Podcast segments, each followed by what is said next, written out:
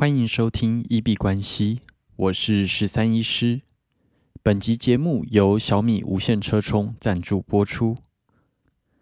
小米无线车充我已经使用了两三年了，那我觉得超级好用，真心推荐给大家。那小米无线车充本身是一台二十瓦大功率的无线快充，那充电速度蛮快的，外观我觉得也蛮好看。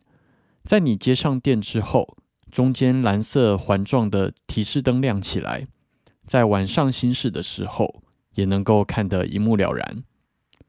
那在上车的时候，你只要单手就可以让手机夹紧，或者是把手机拿走，将手机靠近，感应电动变形夹就会自动夹紧，然后开始充电，驾驶导航充电。可以同时完成。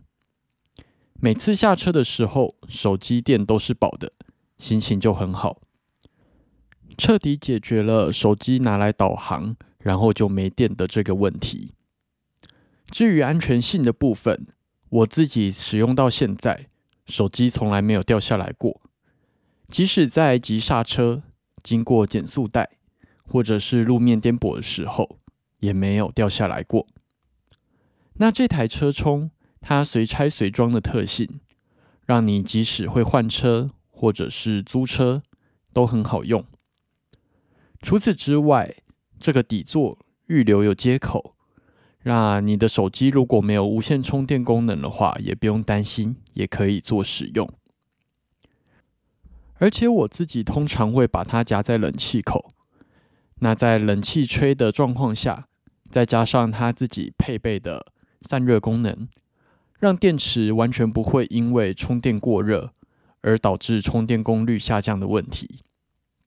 我自己觉得超级好用，那每次下车的时候，手机电都是饱的，心情就蛮爽的。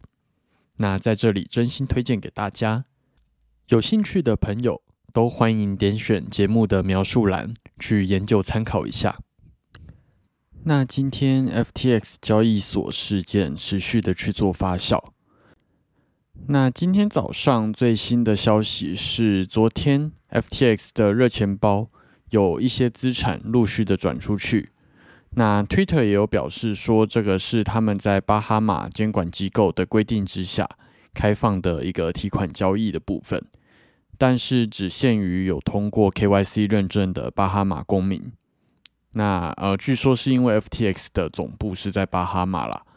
那在这个规定一出来之后呢，之前有一个呃跟 Terra 对赌的一个加密货币交易员啊，他在 Twitter 上面以十万美金去购买这样子 KYC 认证的巴哈马公民的账户的身份，然后并且请那个 FTX 帮他赶快通过验证。那根据后面的交易记录来显示，说这样子的呃做法，交易员似乎真的把他在 FTX 里面的资产给取出来了。但是事后大家在群组讨论来讲的话，目前这个应该已经是被判定是一个违法的行为，因为你购买其他人的身份来转出自己的资产，这个应该会涉嫌到一个逃税，然后洗钱或者是身份窃盗。这样子的一个金融犯罪的一些法律，而且你基本上是在 Twitter 上面公开这样子的做法，应该之后就很容易被一些监管单位给盯上。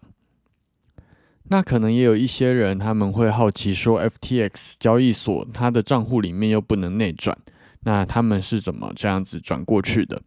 那呃，这样子洗钱的一个过程，有可能是透过在 FTX。NFT 市场上面用卖 NFT 的方式，把这样子的金额转给巴哈马账户。那也有一些人，他们用一些就是呃史币或者是一些就是可以以价格去代替的东西，去把这样子的交易功能转过去。那目前 FTX 官方是已经把 NFT 的交易功能给关掉。那应该就是要挡住这样子的呃一个行为。那虽然它是一个可以拿回资产的方式，但是大家还是要注意它背后的法律风险，绝对不建议这样子做，而且后续应该会蛮麻烦的。那我们就再持续的关注下去。那在今天晚上比较大最大的新闻就是 FTX 正式宣布了他们的破产重组程序。然后除此之外呢，SBF 他辞掉了呃执行长的职位，这是今天晚上最新的消息，然后也是影响非常重大的事情。那也导致了今天的 FTT 在这个消息公布之后一度大幅下跌，一次跌掉了十八 percent 左右。那也牵连了其他的币种有一个大幅下跌。那虽然之后很快的就拉回去，不过中间应该洗掉非常不多的交易部位。现在大家最注重的事情，应该是在观察 FTX US，就是美国的呃这个算分部吧。那对于这个事件有没有受到影响？那当然一定是会有受到影响的。但是因为大家在讲说美国的用户基本上是安全的。那现在这个承诺，它能不能够兑现？是不是 FTX 的美国用户还是安全的？可能要打上一个问号。但是 FTX 基本上在美国的影响力非常大，包含他们还有在勇士队跟那个热火的主场去做一个冠名。所以如果真的倒掉了，我其实还蛮难想象这样子反弹的效应到底会有多大。那现在大家钱领不出来的这样子的状况，我觉得好像可以比较体会。呃，二零零八年雷曼兄弟事件倒台的时候，那个时候如果你的是法币美金领不出来，那想必是比现在更恐慌好几倍的。那现在可以稍微体验那个时候的人的这些感觉。这次的事件真的是非常多人的资产。受到了蛮严重的重创。那自己在各个群组里面看到，很多人是把七成八成以上的资产放在相对稳定，而且大家在这个礼拜前认为很安全的 FTX 交易所。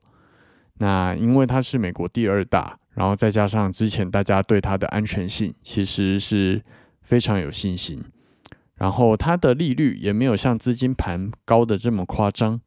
大家相对来说应该会觉得它是比较稳当的，结果没有想到，连第二大交易所都可以在三四天内一系崩盘，那真的让很多人的资产根本连转出来都来不及。那呃，甚至我看到就是从几十万到几千万、几亿的，其实都有。那甚至我自己非常常常在关注的 KOL Benson，他之前的一个就是。FTX 的一个推广，然后再加上这一次他对他的信仰，也导致他好像大部分的资产都没有成功的转出来，也变成这次非常大的受灾户。那真的是还蛮难想象的。那最后主要是呃，昨天我们有提到说有八卦说萨尔法萨尔瓦多把他们的比特币存在 FTX 交易所。那还好，这个消息后来证实是就是八卦而已，就是是错误的。